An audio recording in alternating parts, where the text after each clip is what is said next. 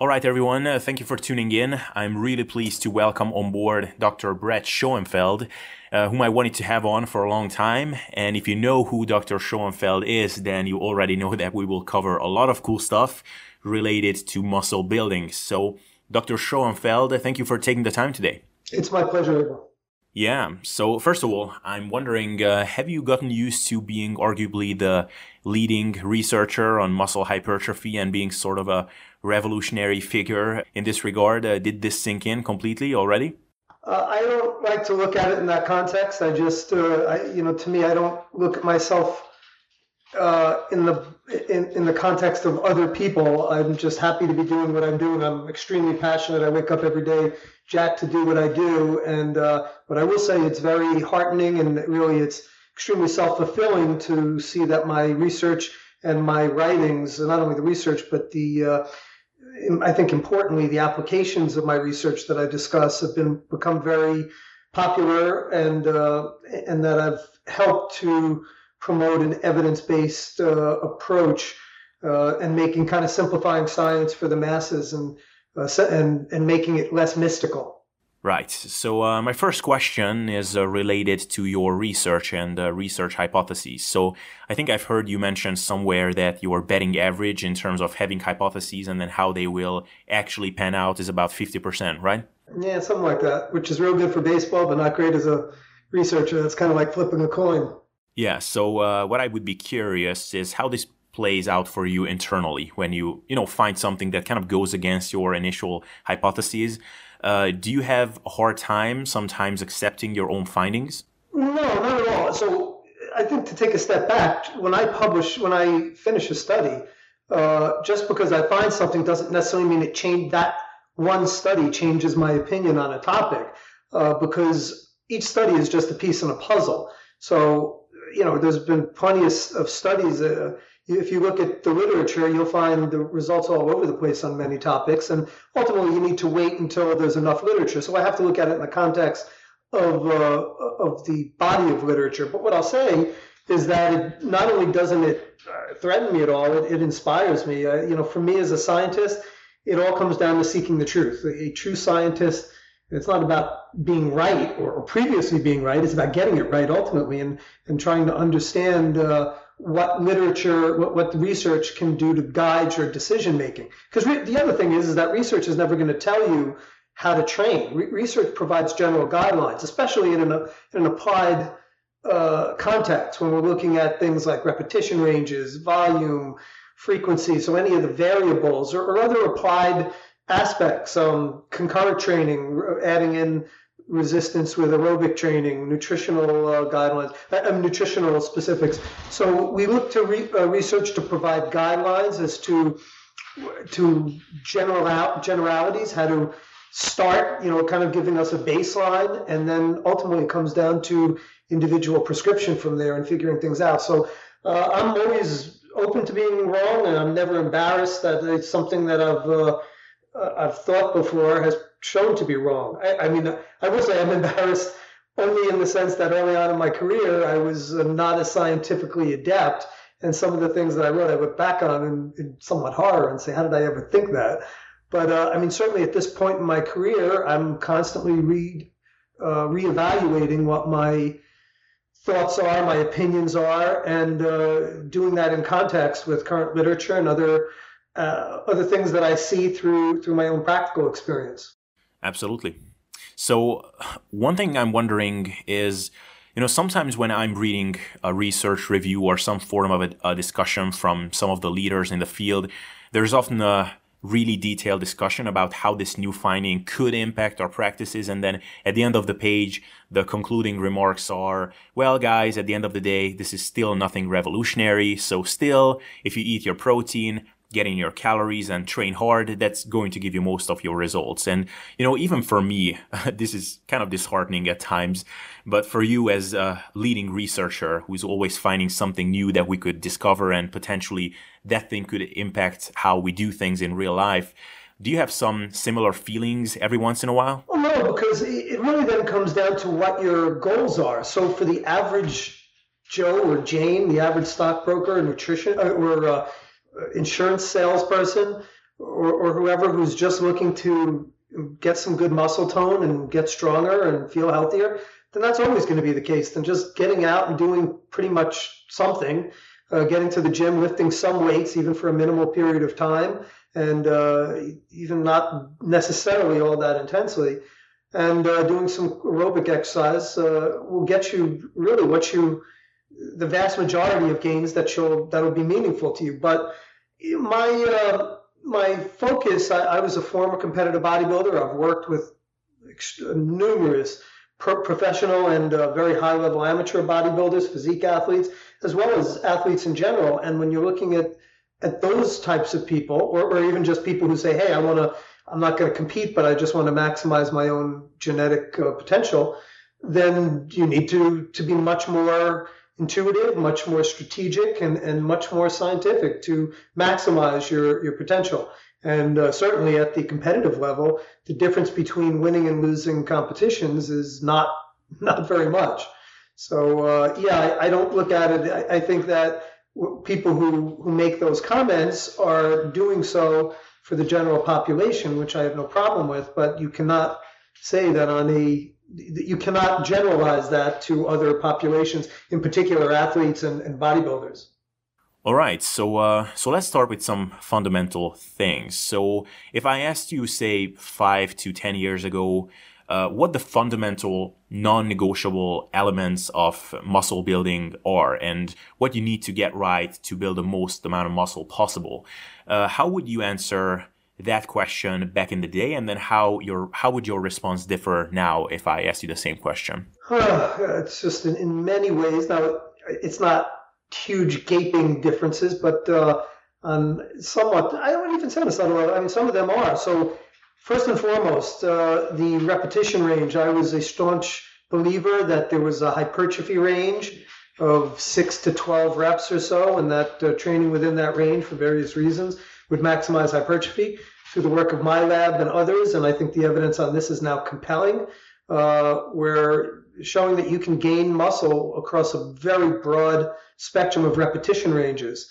So uh, there is no hypertrophy range, and that, from a on a general level, allows the average gym goer huge latitude in the uh, repetitions that they can do, the loading uh, strategies that they can use. And I will say what remains to be determined in, in our lab. I'm currently uh, in collaboration with an, another very prominent lab looking to carry out research to see whether there might be specific fiber type effects, type 1 versus type 2, uh, within the uh, high versus low load uh, paradigms.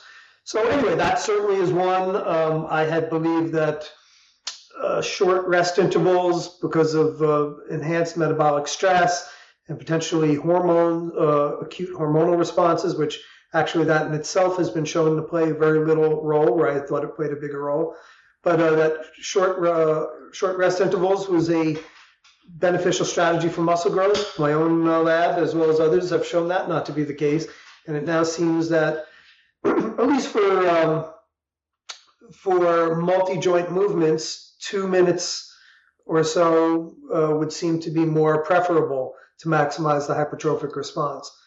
Um, I used to believe that bro splits were the best way to uh, bring about muscle growth. I'm no longer in that camp. Uh, that's kind of a long road to go down, but from really all the evidence, and there's just been a ton of it recently, frequency by itself doesn't seem to have a major effect. And uh, there does seem to be a benefit to spreading out with, somewhat higher volumes. Once uh, volume starts to reach a critical threshold of about probably eight to 10 sets per session, uh, any more than that seems to be beneficial to spread out that volume over at least two days. And there might be a slight benefit uh, to training muscles anyway, two days a week, but even that is somewhat equivocal. So, I mean, these are just some of them, and I, I can go through. Really, a lot of it is in the nuances of what I've uh, just becoming a much better scientist and a practitioner, combination scientist practitioner, and understanding the nuances of the uh, topics where I before was much more hardened to certain opinions. Uh, I think one thing that immersing yourself in research and carrying out a lot of research shows you is just how how much number one people respond differently individually, and that uh, research really just provides general guidelines to these things and how important it is to start to understand when you're you're working with individuals their individual response, not only through genetic uh, factors but also various lifestyle factors. So uh, it's a uh, science is a very nuanced applied science is a very nuanced eh, topic and entity and uh, needs to be considered as such. Right. So you know these days uh, one of the favorite questions of uh, people who run fitness re- related podcasts uh, when they interview an expert on training is to ask what someone thinks about the recent Schoenfeld study. So I'm assuming you know which study I'm referring to, which is your recent study on training volume, but it's really cool to be able to ask you, uh, who conducted the actual study, uh, the same question. So, first of all, could you briefly outline what we should know about your study, and then what what are your thoughts about it now, looking back? You know, after receiving some interesting criticism, some pretty emotional feedback, how do you think about uh, your own study? Well, I, I don't. Uh, I'm not sure what you mean is specifically there, but the study basically showed that, uh, from a hypertrophy standpoint, that there was a dose-response relationship uh, for volume, and that, from interestingly, from a strength standpoint, there wasn't. That uh, uh, at least in the context of what we did, there was really no difference in terms of their 1RMs. Um, from the hypertrophy standpoint, uh, we showed that there was a graded dose response uh, between the various volumes that occurred. And I, I think uh, some people have overinterpreted it because when you say we were looking to find the upper regions, it wasn't.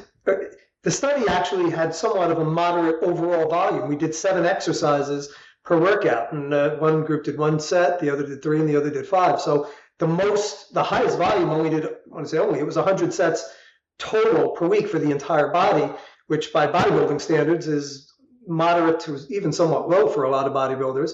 Uh, and the study lasted eight weeks. So what has to be appreciated is that uh, this doesn't that number of sets for every muscle group. It was a very limited study, and I think what we showed quite nicely, or what this study showed, was that uh, that volume is a primary driver, and it supports the literature. Um, I, think that uh, we modeled this study based on a previous uh, study by Radaelli, a group in Brazil, by a group from Sao Paulo, and uh, they found actually much greater um, hypertrophic responses for the highest volume group. We, at least they, they only did the upper body, but their uh, their upper body responses were much greater than ours, and there's a lot of reasons why uh, that can be taken into account. And I think uh, one of the most the biggest take homes here is that uh, uh, for some people responded very well. If you look at the again the individual responses to the lower volumes, but I think on the overall basis that, especially for hard gainers, for a given muscle group, it may be beneficial to use higher volumes.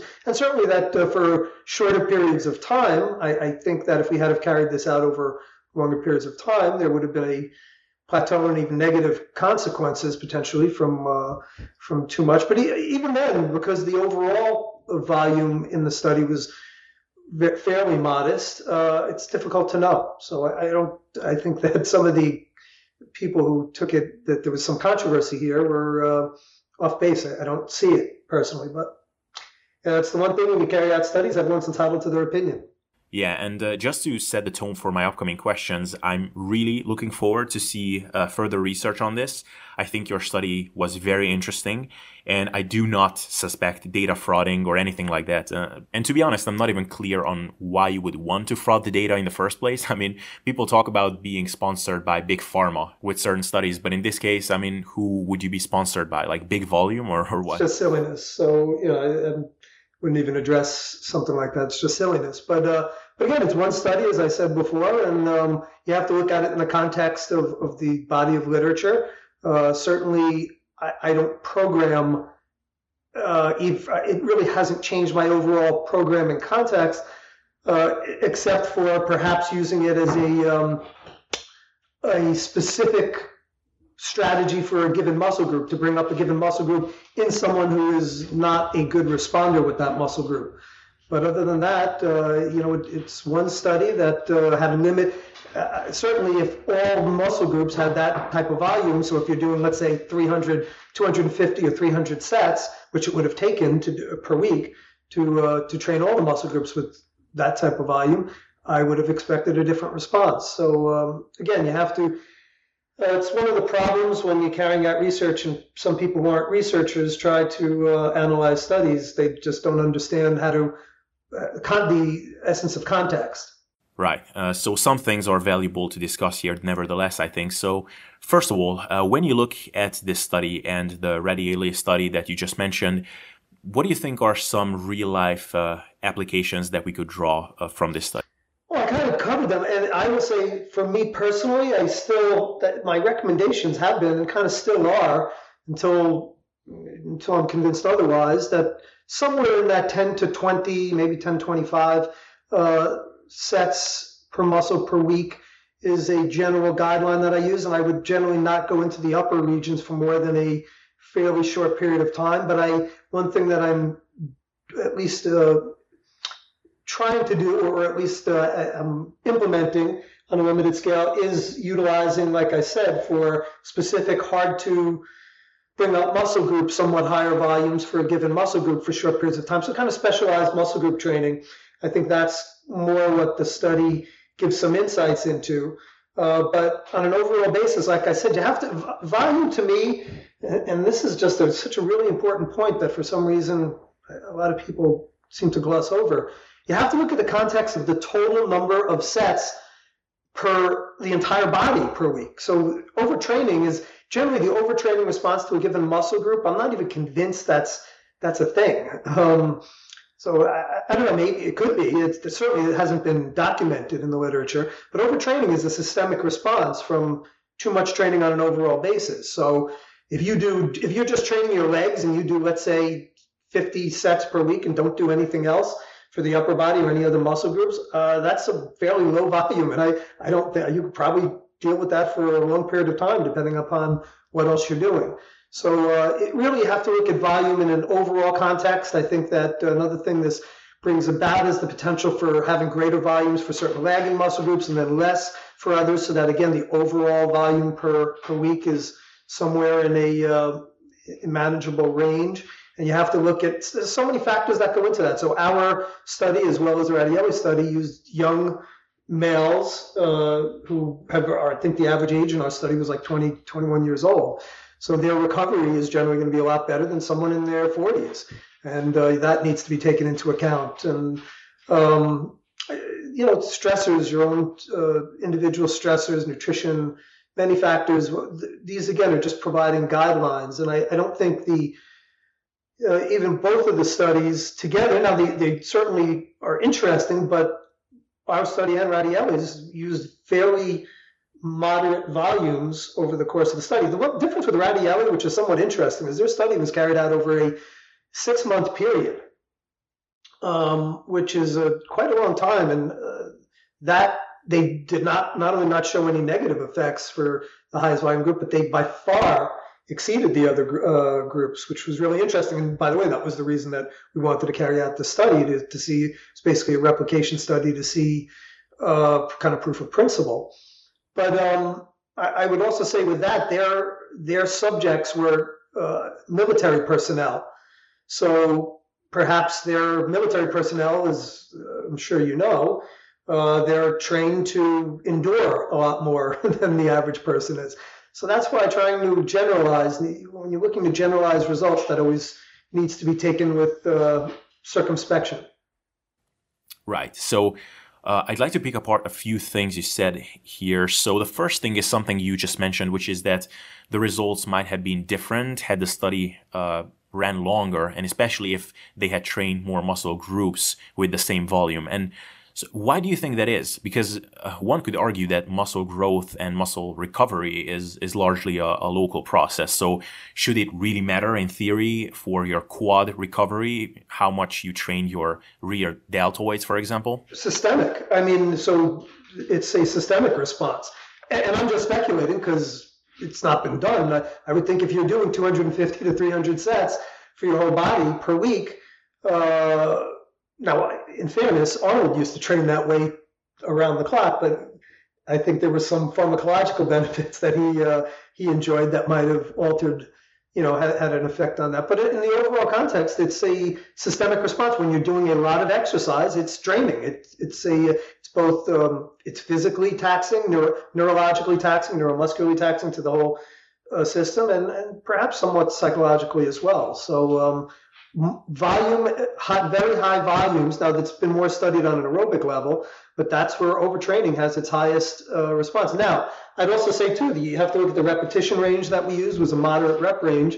Um, the one time that I really, in the studies that I've done, that I really saw a marked um, overtrain where I I could see that the when I say see, it was evident that the uh, subjects were getting into an overtrained state. Was a study I did that compared a powerlifting routine versus a bodybuilding routine, and we did three sets of ten versus seven sets of three. So the seven sets of three uh, was three times a week, and it was um, so it was twenty. Let's see, it was uh, seven sets of three for three exercises. So it was twenty-one sets really not that big a volume, but it was with three reps to failure, and they were trashed. So when you're using heavy loads with higher volumes, because high volume and low volume are somewhat ambiguous, but uh, that's where when when the loading was very heavy, uh, that's where the joint issues came in, and um, just they seemed neuromuscularly and, and, mentally taxed from training with high volumes and uh, and heavy loads, and they were uh, they were just beat up. They were telling me they, they needed a break. I did an exit interview with them. They needed uh, they, they wanted to have a, not only a deload, an active recovery week. Uh, a couple of them had to drop out because of injury. Uh, they were complaining of back soreness. Uh, anyway, it was uh, very telling that combining very heavy loading with high volumes is just not a, a good strategy. Yeah, and, and touching on the duration of the study a bit. So, what would you actually expect uh, to happen if the study ran for much longer, say for six months? Yeah. So, so again, in the context of the overall, certainly, if it's one muscle group, it's hard to know. Uh, I don't know what the. It's kind of very speculative. And, and by the way, I don't know that they weren't actually experiencing some degree of overtraining because we didn't do midpoint testing. So it, it could be that they might have had better results if we looked at them at the four week standpoint, and maybe their results actually dwindle. I, I don't know. Those are things, unless I had done testing at uh, the end of the fourth week, let's say at the midpoint, we, we could have gotten a better indication as to whether they were still growing or maybe they plateaued or maybe even they were regressing. So it would be purely speculative uh, to try to say what would happen. Uh, I do think just from my, the study can't tell me, but just from my own, uh, what I I've trained a lot of very high level bodybuilders and physique athletes and and, and natties uh, specifically as well. I mean, pharmacologically advanced, but natties. And I will say that uh, over time, uh, high volumes, very high volumes, do not work well because of the uh, overtraining response. That I've seen that uh, on an individual level. Now that's different for all people. Some people seem to be able to go longer than others, and that's just uh, that's the natural variation with with human human beings. So uh, those are all questions that uh, it's very difficult for me to speculate. I, if you're asking me to speculate, I told you my batting average with speculation and research hypotheses, but I would speculate that if the study had ran longer, that probably we would have seen plateaus or negative consequences. Um, but that's pure speculation. And that wasn't what was shown in the Radaelli study, like I said, although they didn't do midpoint testing either, so it's hard to know how that uh, played out as well. Yeah. Uh, do you actually plan on doing a study on even higher volumes, like, I don't know, 50, 60, 70 sets or something? Uh, I, don't, that, is that in my plans now? No. Um, I, I, just don't think that's practical as well. Um, you're not going to have people in the gym for, you know, I'd have to do like one muscle group. It's just, it's not, you have to look at the practicality of the research as well. So how practical is that for the average person? Are, are they going to be in the gym four hours? no. So uh, even if there was been, I just, I, I, probably wouldn't. I never rule anything out, but I have so many, I think, more uh, important studies. Uh, I, it's kind of funny too because I didn't expect that was a study that James Krieger was the one that um, had been bugging me to when I say bugging me, we've been talking about it and saying, hey, we really should do this replication study, and it'd been down on my list, and uh, finally I uh, I was able to fit it in but uh, it wasn't really a pressing study that I've been looking to do. So uh, there's just so many cool topics out there.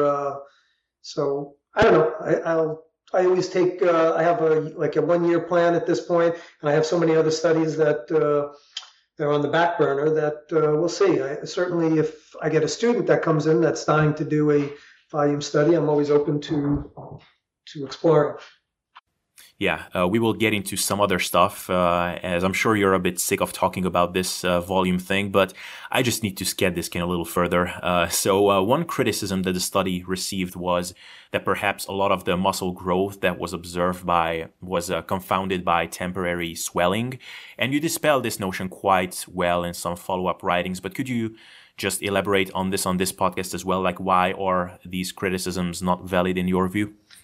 Yeah, I just don't think it's.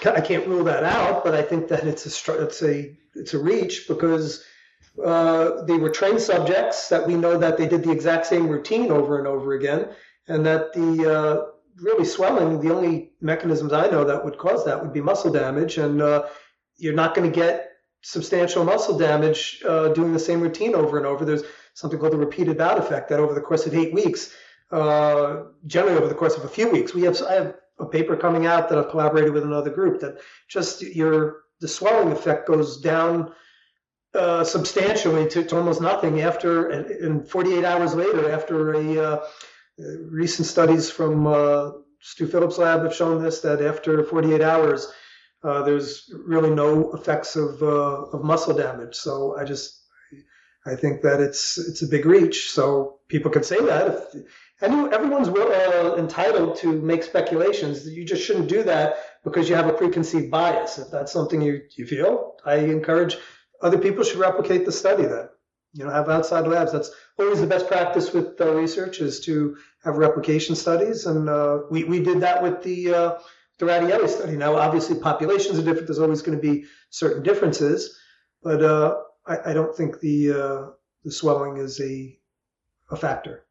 Yeah. Um, on the methodologies for a second, uh, as far as I know, you reduced the weight between sets to keep the the participants in the same rep range. Uh, is that correct? That's correct. And and would you know uh, by what percentage the weight had to be reduced across all sets, like between the first set and the fifth set, for instance? No, I, I don't remember, and uh, I mean I, I don't carry out the training myself; my research assistants do. So I, I don't remember. I certainly have that data, but I, I didn't look through that that wasn't something that I examined. Um, I, you know, again, it's just not. that's just a, a um, an artifact of what of the routines. So you have to look at could you have done things differently, and that would have had different results. Could I have taken longer rest? Yeah, that would that have uh, had effects. We we just we carry out a study.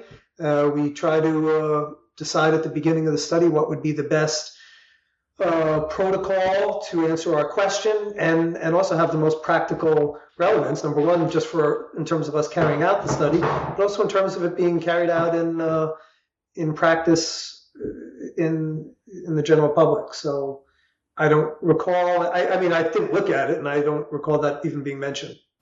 Yeah, sure. And I didn't address this as a criticism, but the reason why this is interesting for me is because we talk a lot these days about uh, junk volume and that beyond a certain point, it's better to just not perform more work if you're acutely so fatigued that you can only train at a fraction of the intensity that you could otherwise train at. And, you know, a lot of the arguments against bro splits are predicated on this. And in my mind, if I think about doing five sets of squats with short rest periods, I would intuitively think that by the fifth set, you will have to use such like baby weights because of the temporary fatigue that it will be the classic case of junk volume. Um, but you know, like this study kind of refutes this notion in some ways, and maybe volume is just such a powerful stimulator of muscle growth that as long as you soak your muscles into tons of tension, a lot of the things such as uh, splitting your workouts up into uh, different days to have high quality workouts or having sufficiently long rest periods might kind of become moot points. Uh, like, do you see where I'm going with this? No, I, I would disagree with your comment because you said it's qualitative.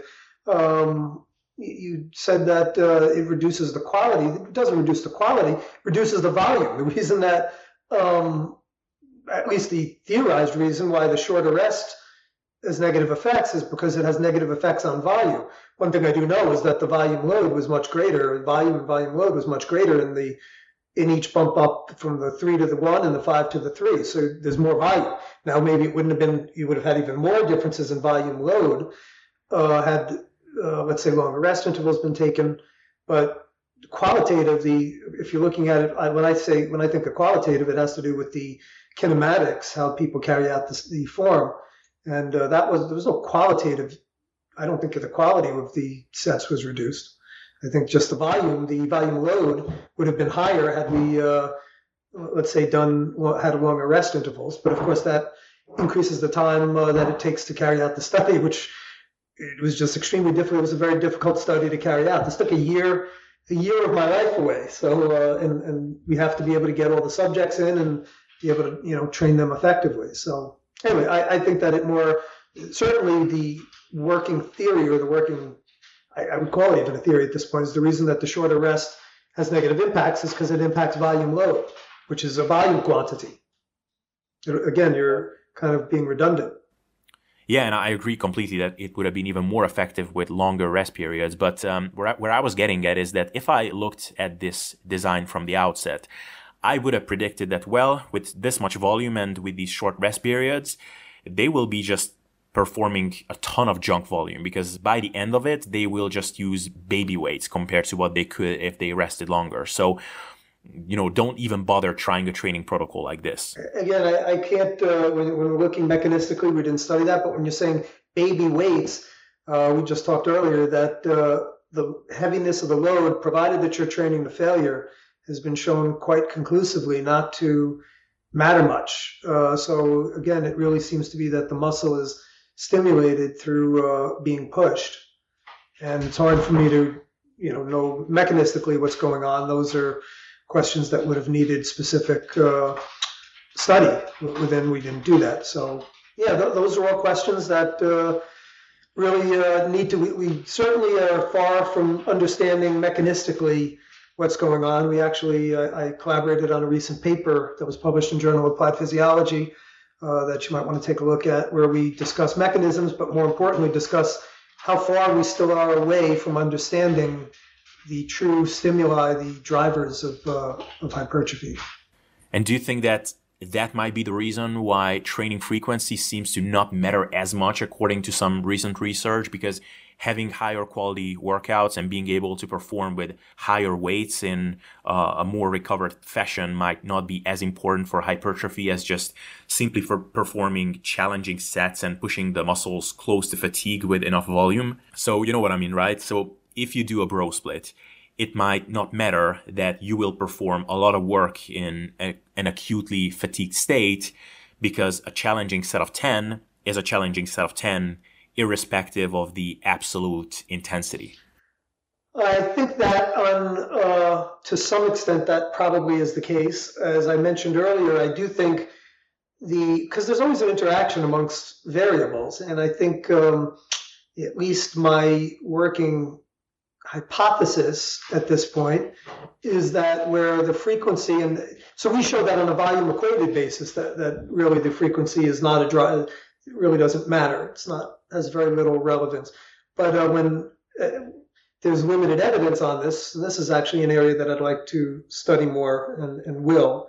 Uh, so I have plans. But uh, looking at using frequency to um, meet higher volumes, using it, having the, the interaction between volume and frequency, and how that interacts and, and potentially mediates greater effects. And my theory is, is that when you get above a certain volume, uh, then it might be beneficial for to, for spreading out that volume. Awesome. So uh, yeah, then let's uh, touch on some of the things that excite you at the moment. So you just mentioned that there are a lot of things that still interest you in the field of hypertrophy. Uh, would you care to give some examples as to what those are? Well, one of them I mentioned earlier is, is the um, effects on uh, type 1 versus type 2 fibers. I, I, think that to me is a very exciting area of research and looking at the uh, potential fiber type specific responses to different training protocols. Um, it just has a lot of, uh, I think, cool potential inferences. And in a similar vein, um, potentially uh, training muscle groups based on their fiber type, uh, which kind of takes it from a different quality. We have a study that should be starting shortly that's going to do that. Um, I'm currently, uh, well, in the middle of a study uh, which is going to be finishing up next semester, that looks at uh, integrating posing or basically isometric holds within the uh, rest interval of workout. So how, using the rest intervals, there's another uh, area that I'd like to explore too that I don't want to kind of give away, but this one is looking at potentially doing uh, isometric holds, which basically amounts to bodybuilding posing for given muscle groups in the interset rest period and seeing how if keeping the work at the exact same time might impact growth in that respect. And um, we're just finishing up testing on the first cohort now, so that'll be a I think a cool study. Um, it's just so many. Uh, there's um, some nutrition studies that I want to do with protein timing, uh, which I think are really needed to get better insights uh, from distribution standpoint, daily distribution of protein timing on muscle growth. Those are kind of some of the ones I I can recall off the top of my head, but I have a I keep a, a running log of these things and uh, kind of check them off and revisit and talk to my students uh, as to what maybe we can work on next that's of high priority. Yeah, uh, what is your current hypothesis on the fiber type uh, targeted training? Like, do you think that high rep, low load work might target slow twitch fiber growth more? Or do you think that ultimately it's just the last few reps that matter in any given set anyway, and those are going to recruit most of the muscle fibers anyway, and, and that's what matters? So what, what do you think? Well, correct. That's the that's the conundrum. So it's really hypothesis at this point. I just uh, co-authored a paper with my colleague uh, Jozo. Uh, we published it in Frontiers uh, earlier this year, where we went through the literature, and there uh, there is some literature. Now, it's certainly not compelling, uh, and certainly there's it's highly equivocal the body of literature itself, but uh, there is some literature that does show uh, a preferential effect, and uh, there's a good logical basis for it as well, given that. Um, and there was also, by the way, a uh, a recent uh, EMG study that looked at. Now, this was a more involved, not just your basic um, uh, surface EMG. They actually looked at the recruitment thresholds of each motor unit. So it was a really nicely done study. And uh, they showed that the uh, heavy loads recruited more higher threshold motor units. And if that's the case, and there is um, that's not just about recruitment anyway, but certainly if it's not recruited, you're not going to get hypertrophy of those fibers. So if that is the case and you're getting equal hypertrophy, well, something has to give. You have to be getting more hypertrophy somewhere if you're getting less total recruitment, unless somehow those recruited uh, motor units are not hypertrophying in the heavier loads. So uh, if you're asking me what my uh, my own belief is, my own at least uh, research hypothesis at this point, I would say there might be, uh, I, I, think there is at least the possibility that uh, the lower load training, because it's keeping the more muscle, the endurance oriented type 1 fibers under uh, load, under tension for longer periods of time, might bring about greater hypertrophy of those fibers, where the heavier loads might stimulate the higher threshold motor units, which are the, associated with the type 2 fibers. I think that if that is the case, that we're not talking big differences but for a bodybuilder, could that make a difference? Yeah. So if the average person, if you're asking me again, this is where context comes in, would that have any real relevance to your average gym goer? No, I don't think so. Uh, could it have relevance to your athlete or bodybuilder? Potentially. And uh, that's why we have to carry out the study to see. And how do you think uh, that this might manifest over time for a bodybuilder, for example? Like, do you think if there is differentiated growth in the different muscle fibers with heavy or light training, but someone always trained in the, like, I don't know, 12 to 15 rep range. Like, do you think that a person like that would build several pounds less muscle over the course of a, a training career? Or, like, how do you think this would manifest itself? No, I think it's the former. I think it gives credence. And by the way, without knowing, uh, given that there is a potential benefit to it and no detriment that I can see. Certainly, that is my current strategy when I'm working with uh, elite physique and bodybuilding athletes to train through a spectrum of rep ranges, uh, specifically for that purpose. But yeah, I think that that would give more credence to training um, specifically with a combination of higher and lower reps.